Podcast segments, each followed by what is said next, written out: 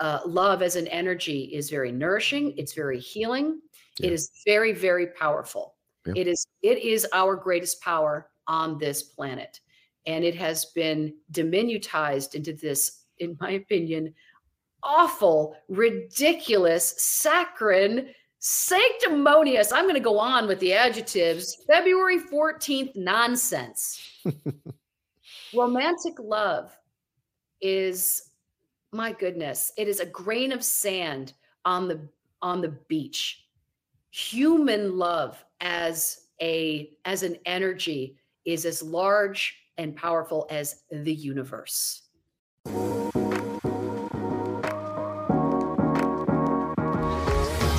Hello, and welcome to Love as a Business Strategy, a podcast that brings humanity to the workplace. We're here to talk about business, but we want to tackle topics that most business business leaders tend to shy away from. We believe that humanity and love should be at the center of every successful business. As always, I'm your host, Jeff Ma, and I like to have conversations and hear stories with real people, talk about real businesses and real love, things like that. And one of the amazing joys of working in business culture in general is the opportunity to discover, meet, and learn from all these incredible, like minded people who are on similar missions. And today's guest is exactly one of those people. Her name is Maura Barclay, and she's been a culture consultant and trainer for over a decade. And she partners with organizations to create culture and talent strategies that foster psychological safety, create belonging, and unleash love for work, which I love. She is also the host of the Sea Change podcast, which you should definitely check out. We'll talk about a little bit more later. But welcome to the show, Maura. How are you? I'm really well. Thank you, Jeff. I love this word is going to be, or it, it's going to be hammered today, if in a very gentle, loving way, because this is what's missing from business humanity and filial love and i want to i want to unpack that with you today Ooh. we have a desperate need for love and trust and a sense of family in organizations and covid has shown us that so i'm really excited to talk about love in business so if you're listening in a place with pen and paper start your love counter now the number of times we say love we're going for a record today. That's right. So. and if it's after five somewhere, then you take a shot every time you hear the word love, but make Please sure don't. you're not nothing to do tomorrow because it's gonna get. yeah, I don't want to be responsible for. I don't want to be responsible for all hospitalizations. Right. Okay, so before we dive into all of that, please, um, I want to talk about you first. I want to talk about just where where you kind of your roots come from, especially in this in the sense of how you got to um, all the things that you do today. Where's your passion come from? Where's your story? Well it's uh, it's a multi-passionate story and i for the longest time thought i was unemployable because i was never happy in fully happy fully satisfied in any job and so i'll, I'll get to the end and then and then reverse engineer Love so it. I recently partnered with the Predictive Index, which is a psychometric assessment or behavioral assessment company that is I've never seen anything like it. It, it, was, it was so magic when my results were delivered to me. My entire life suddenly fell into place with one six minute behavioral assessment. I'm like, oh, I'm not unemployable. I'm just in their in their system. I call them Maverick. I'm like, oh, I've never been in an appropriate workplace. That is why I was never happy. I was always in the wrong job. I was never the right person for the right role. I was very led to service industry. So I was a firefighter for a little while. I was really attracted to places where uh, I was kind of not the first and only, but a minority. I've always been the minority as a woman in male dominated fields. So I started uh, in, on the ambulance and with the fire department for uh, almost a decade and uh, had a harassment thing turn up. And it was because I was so wanting harmony and wanting to to be that that one woman who didn't complain and got along with everybody in my youthful exuberance i neglected to realize that there were some people who needed uh, more information than that so there was a harassment suit sadly and i learned about oh these are ghost benefits the policies are there but you're not supposed to use them you will be excommunicated from the culture if you use the policies that were put in place to protect people.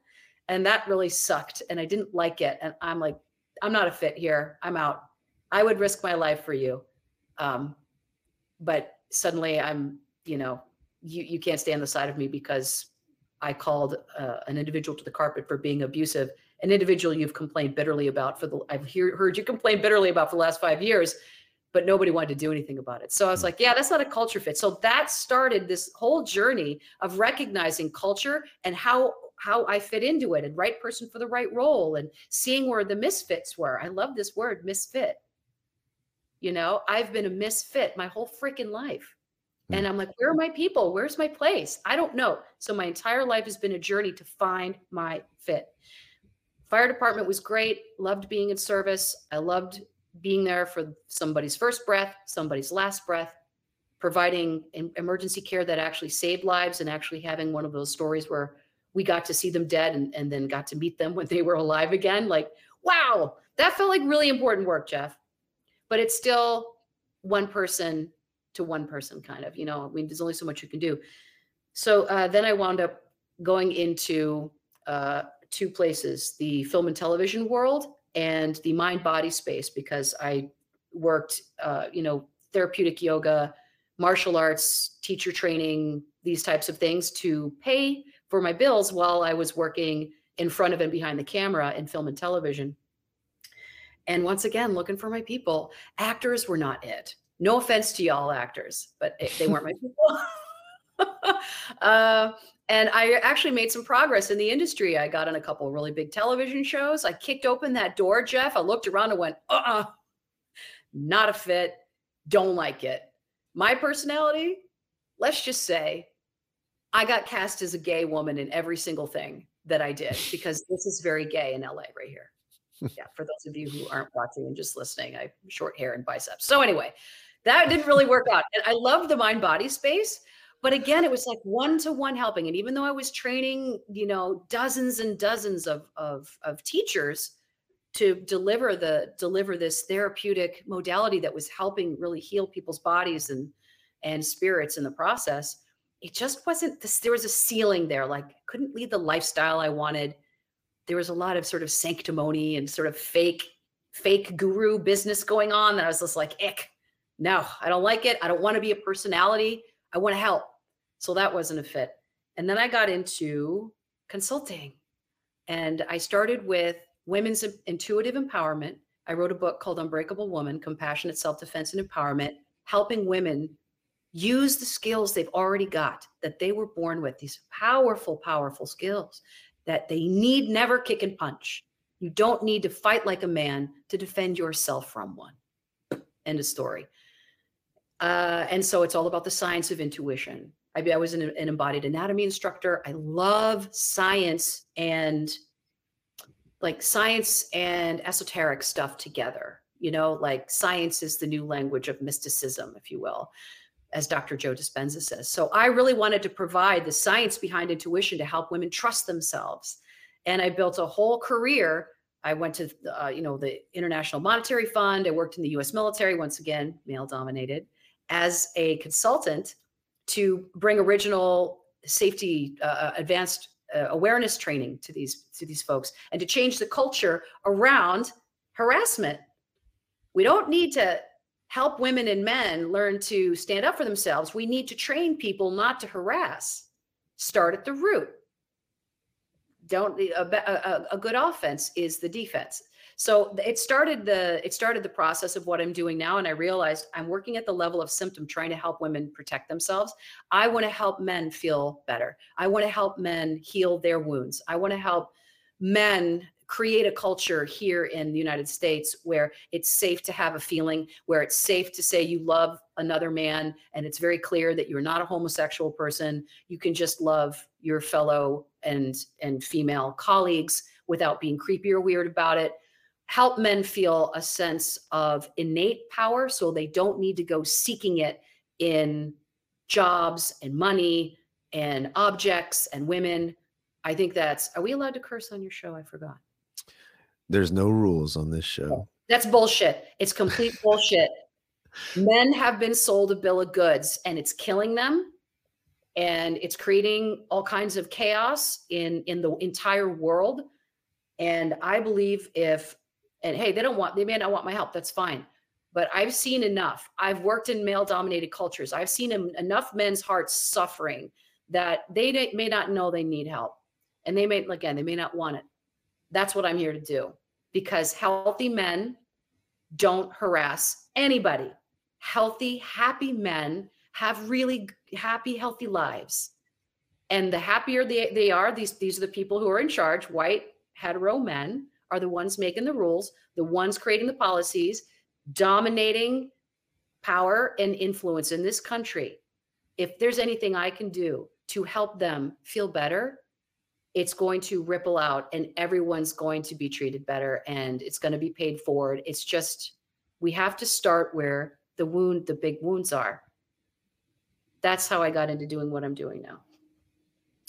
Wow, that is pretty incredible. I I I'm just kind of jaw on the floor right now around just the actual story and journey itself of of where you've been, what you've gone through, all the different hoops you've had to go through to land here. And it's so interesting because where you landed is like in a way the same destination as myself and many others in, in in in one way or the other and yet we're here for different reasons we're here with different motivations it's really really cool to see that because you know while you come from this lens of harassment and white male dominated things those are actually my targets too right like um, when you talk about uh, bringing love as a business strategy to the corporate world yeah in america and in most of the world we're talking about the white male yeah.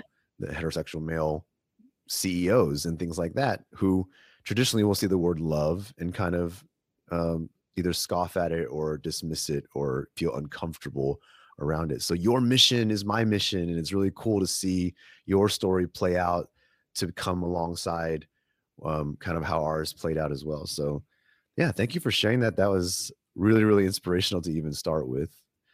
Um, I want to, I guess though, dive into kind of your current, I guess, your current purpose and objectives, if you will? Like, where are you spending your time and energy now?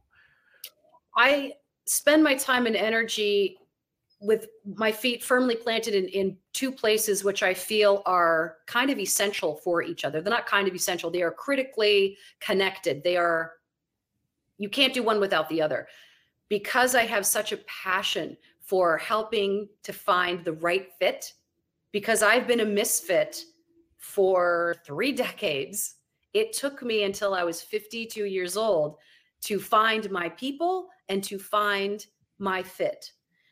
Because I've been a teacher my whole life, that's been the common theme is I've been blessed with a particular gift to be able to teach anything to any grown up. Now I have a 10 year old and I've learned very, I've learned a very hard lesson over the course of her, her young life that I cannot teach children. You don't want me to. I'll talk to your teen, but I can't teach them shit. I, my daughter has taught me that. Like, please don't ask me to teach kids. Um, I'll create a psychologically safe space for them and love them unconditionally, but can't teach them to tie their shoes. You know, I'm out. But as far as grown-ups go, I have found over the years that I've been able to teach anything to any grown-up. And I thought, okay, if I have this gift, if I have the gift of leadership, the gift of this sort of personal authority, people believe what I say. That's why I got into acting, Jeff, because I'm like, oh, when I open my mouth, people believe it. So I never get caught acting. I'm just telling a story and they think it's real. I thought, well, that's great gift. How can I use this to do good, to do more good, to do bigger good? So this is a culmination of me finally finding a a role that is big enough for my energy and my skill set, which is very diverse because I've been, a, like I would say, a, a generalist my whole life, right? With all the different things I've done. But the teaching has been central to them. Helping people find their right fit. So helping companies find the right, helping comp- matching up people and companies through this behavioral analysis. So it takes something very difficult to pin down and complex, which is people but if you measure what drives them, you can accurately predict what behaviors they will have and what their needs are. So we can create a thrive uh, equation. It's clear, it's measurable, and the data is unassailable. So that's one piece. But once you have the right people in the right role, you must create a culture where they want to stay. You have to love them and they have to love you. It's a must.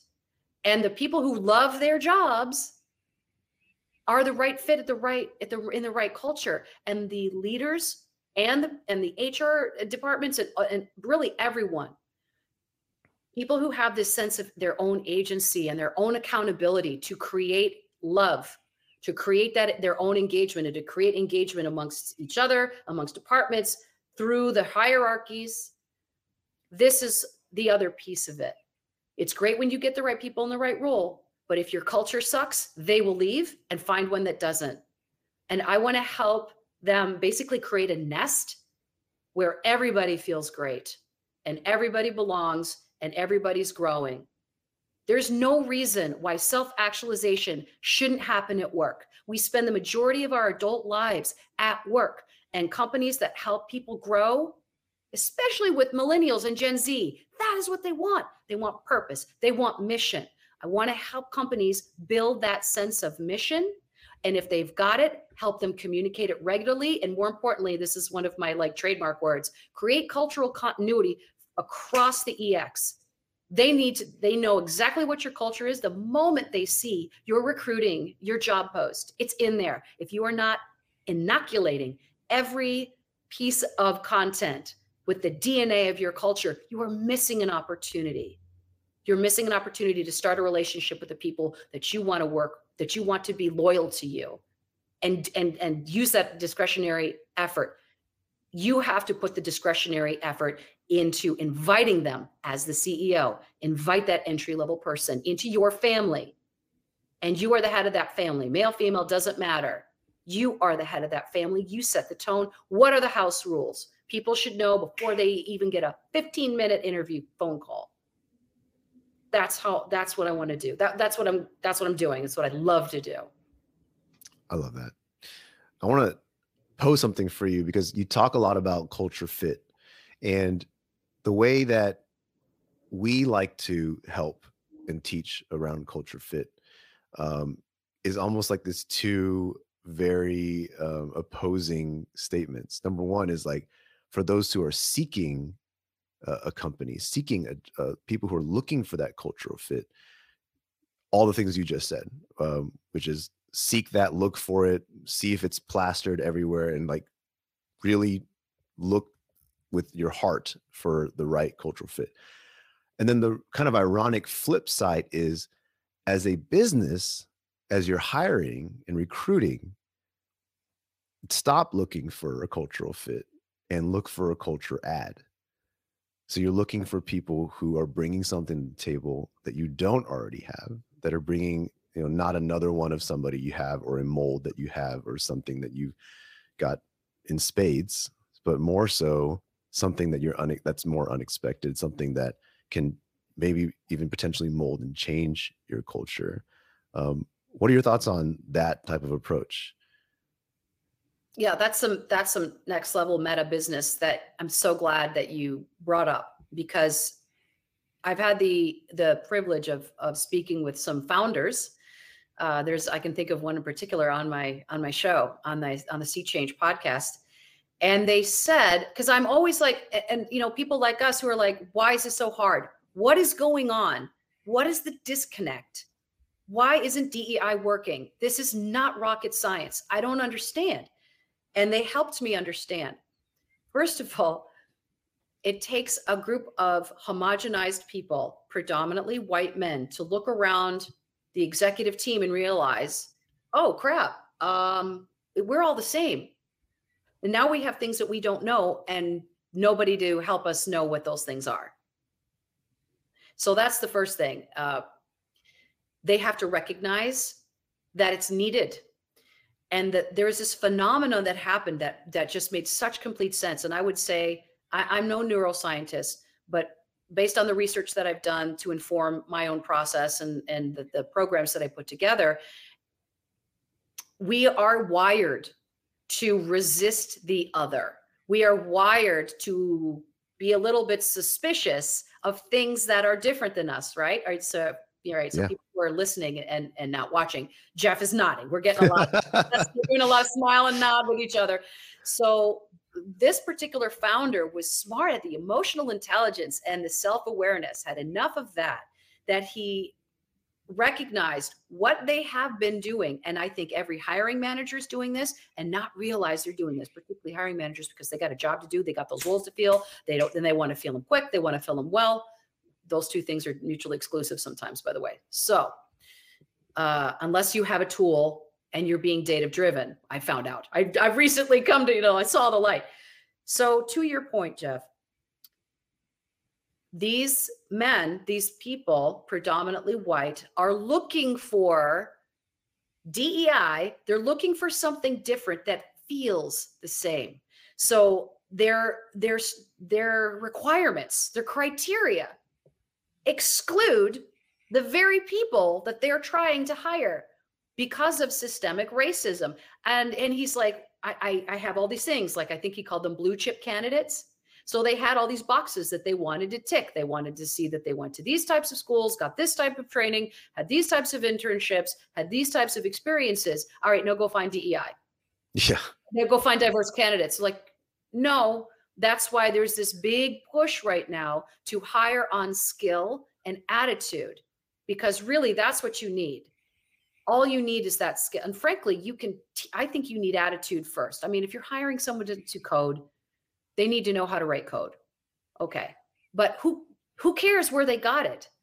Yeah. Give them the opportunity to to demonstrate their skill, then make sure that they have an attitude that has a growth mindset and once you've got that, with the exception of some other factors that are in the job target, that's all you need. Like stop looking at resumes. This is the idea. Yeah. This, this all this. Oh, we don't hire resumes. We hire people. Bullshit. Bullshit. Because people with my skill set I had this crazy skill set. I would never be able to get an interview. I would have to have a ninja rewrite my resume because people like me, and I've I've built a six figure business in the height of COVID by myself that I had to hire um, an assistant and an ops manager. I could never get hired anywhere because people are in these blinders, this framework of what hiring is. And we need to give the system, not the people, because the people are awesome, but the system needs an enema because yeah. it's not working. And we need to redefine what we're looking for. And when we get that feeling of this feels weird and it, it doesn't feel like it's a good fit, that's where you begin the search. It should feel unfamiliar and a little bit weird. Changing the criteria. But, you know, you have to have a culture where you have the freedom to be creative and uh, innovate, be be a little bit disruptive, Ex- experiment. Eh, this whole this this whole system needs to be innovated. Everything we get technology to support the role, or we get the the the like hiring, but the system itself doesn't necessarily change. It's just been automated and and made more efficient but it's it's humans bringing their bias because that's natural to the process. So culture add will feel different. Mm-hmm. so the moment you get that feeling of this feels like something that unfamiliar that's where you start. Yeah uh, you're hitting on so many things that oh man that really hit home. We talk about all the time and it's it's really great to hear from your perspective as well because it's hard to get these points across people. What i've found is that as as we worked on culture and on love and all these things and whether it's dei or all these other problems um, it makes a lot of sense when you get it. But you have when you work with people who don't get it you know the traditional method has always been to break it into these pieces that are really polarizing. Be like oh humans have bias. And people are like what do you mean i have bias? I'm not I'm not racist. I'm not all these things. And and you'd lose them. And what we've seen time and again is that when you want to talk about real change and real progress in these cultural spaces, all you no matter what you're talking about, all you're really asking people to do is to get uncomfortable, is right. find a way to move away from their comfort zone, whether it's how you hire and DEI and the way you use staff and things like that, or it's just the types of conversations you're willing to have, or it's that process that's been in place for years and years. But guess what? That process was created by a person. That person didn't trust anybody. So that's why that process exists. Like being willing to, like you said, try and experiment and just do something like we found anytime people are doing things that are just uncomfortable that they really don't want to do inherently um, good things come out of it for the most part. You're learning something you're growing you're having that mindset to grow out of it and unlearning things that you've known to be true that you've assumed are factual. You're able to suddenly be like well maybe there's a different way. Maybe there's something else. And the world is missing so much of that that that process and that that thought. And it's it's it sounds like that's exactly what you're trying to draw out of people in all the things that you're doing exactly jeff but I, I, and i think one of the reasons that we are having so much inertia is that without getting political, let's just say we have developed an outrage culture, an outrage society.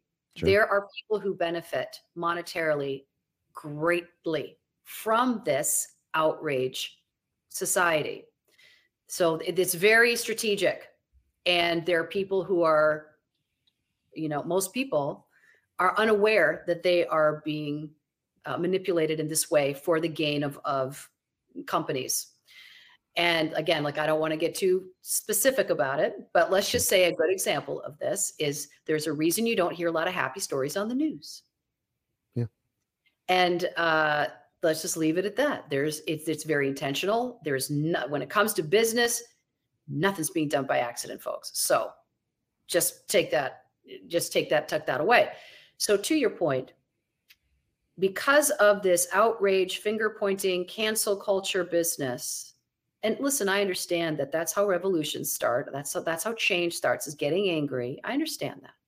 But what we have here is, in my opinion, we have developed a, a shame and blame mechanism that inhibits people from taking a harmless look at themselves. We have created jeopardy around personal growth hmm. so that when you are conf- confronted, so to speak, quote unquote, when you're confronted with your own bias, instead of a natural sort of curiosity of, oh, I wonder how my cultural conditioning has limited me and my point of view. And I'm really curious the point of view of someone with different lived experiences, how that could enrich me and how I could enrich them. This is more like natural in nature. This is a presumed positive intent conversation you and I are having. The moment that we get blame, shame, and judgment into the mix, nobody's going to step into that mess. Nobody because yep. we don't have we are not we are not culturally conditioned to appreciate love and accept ourselves. Because if we did the advertisers couldn't sell us anything. And nor that neither could be big pharma. And this is this is not like uh what it was what is it called when you think like this crazy this oh it's all machinations of the big businesses it's not like that, but there are certain businesses that are in the business of keeping you just a little bit unhealthy. They don't want to solve your problem. They want to make it so that you can live with your problem with with their product. Yeah. So it's just capitalism. It's America. America, you know? like Ayurveda really has it nailed. Like if you could if you could get to wellness and happiness and love and self exploration and personal development in ways that felt supportive and loving, and everybody was in it together. Nobody was perfect. It would really uh, take down the chronic stress and all of the neurological and immune responses to that chronic stress. So, and this is a whole nother thing about what love does. Uh, love as an energy is very nourishing, it's very healing, yeah. it is very, very powerful. It is it is our greatest power on this planet. And it has been diminutized into this, in my opinion, awful, ridiculous, saccharine, sanctimonious. I'm going to go on with the adjectives. February 14th nonsense. Romantic love is, my goodness, it is a grain of sand on the on the beach. Human love as a as an energy is as large and powerful as the universe. It is largely, I believe, why we're here is to transform ourselves through it because love has the filial love, and we can unpack that. It has the qualities of compassion and uh, unconditional uh, acceptance. And we are not trained to love ourselves at all. We are trained to gather things to prove that we are worthy of love. Different. Different. Again, I feel like this is the root of everything. If if there is a particular gender in charge, and this is completely subjective, Jeff. I want to be clear. I'm not man bashing at all. It just so happened the way that we evolved, it's men in charge right now. That's the way we evolved. Things could have gone totally differently. It could have been gay Asian women in charge of everything. If if, if history had been different. It could, it's completely subjective. So the fact that I'm talking about white men, again, it's just what is. No judgment in it whatsoever. But if we have a, a particular gender or a particular type of person in charge and the earth is not doing so well and we've got a lot of issues whoever's in charge is also in charge of some of the issues. To some degree not all of it it's not all in their hands. We all have our personal accountability. We all need to practice a little bit more personal responsibility in my opinion and that's part of the culture training that i do. It starts with the ceo but then it is supported by everybody. Everybody's got to step up. Oh yeah. Yeah. Maura, I want to feed off of your energy for the rest of the day so I can just have it, store it, and use it for for months and months because I just love it. I'm just overflowing with this. But alas, we arrive at a time. Uh, but I want to also make sure I save a little bit time so we can talk a little bit about your podcast. I want listeners to be able to know where they can hear more of what you're having to say and the guests that you bring on that amazing show. So could you talk a little about C Change? Yeah, C change. And it's spelled like this the letter C, as in like C suite, dash, change. And uh, because I talk about uh, white white men and, and how they've been uh, how I feel there's there's a lot of them are suffering and they're suffering from their from from a heart perspective from a love perspective. Uh, I I believe there are a lot of men who see that what's been the way we've been doing things isn't working but there's still a prevailing culture there's still the uh, you know status quo this conventional thinking and there's a lot of i believe there's a significant population of, of white men sitting in senior leadership, either on boards or executive teams right now, that know that it's time. They, they know it's time to bring diverse voices. They know it's time to bring some people of color and some women into the decision making teams because of all of the unassailable data about how it how much uh, more productive those companies are, how much more profitable those companies are. But they don't know where to start. They don't know necessarily how to do it, what best practices are. They just never necessarily seen it modeled. C change is I I interview predominantly, but not exclusively, predominantly self-proclaimed rich white guys who have put women in in, in their roles as as pres as presidents or men who actually work you know work for women uh, CEOs and senior leaders who have consciously brought in diverse voices and done it they say it's not easy but they've done it well. They've done it successfully even though it's done you know day by day. I've created this podcast so that others uh, in their in, in their same demographic can listen to it without feeling judged feel like they can relate because hey, they're in the bro club together. And they can hear they can hear these these ideas and these suggestions from other guys that they can relate to. Because i can't tell them anything. I've never walked a day in a white guy ceo shoes. But i can interview the men who have. So they're talking about best practices and, and how they came to the realization that they needed to do it how they did it and how it's been since they did it. And my desire is to get more senior leaders uh, influencers, business influencers, if that's you, please connect with me because I'd like to talk to you, see if you'd be a good fit for the show. And also share the show, share the show with, with individuals who need that support, but in a non-judgy way. Like, hey, it's not easy to be being a, a rich white guy right now. You've got all the power, but it's not real. There's a lot of issues. There, you know, the rug's been pulled out from underneath you to some degree.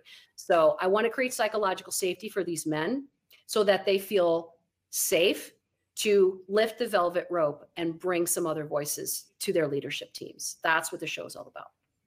Amazing. Maura, thank you so much for spending the time with me today. I really appreciate all the energy you brought. Um, everything you had to share was really profound for me. So I hope the audience enjoyed that as well. Thank you so much for your time today. Thank you so much, Jeff. It's a real pleasure. And thanks to our listeners once again. We always appreciate you tuning in. And we hope you'll also continue to check out our book, Love as a Business Strategy, all available where it's always been available, Amazon, all the other places. And subscribe, rate the podcast, tell your friends and we will see you all next week.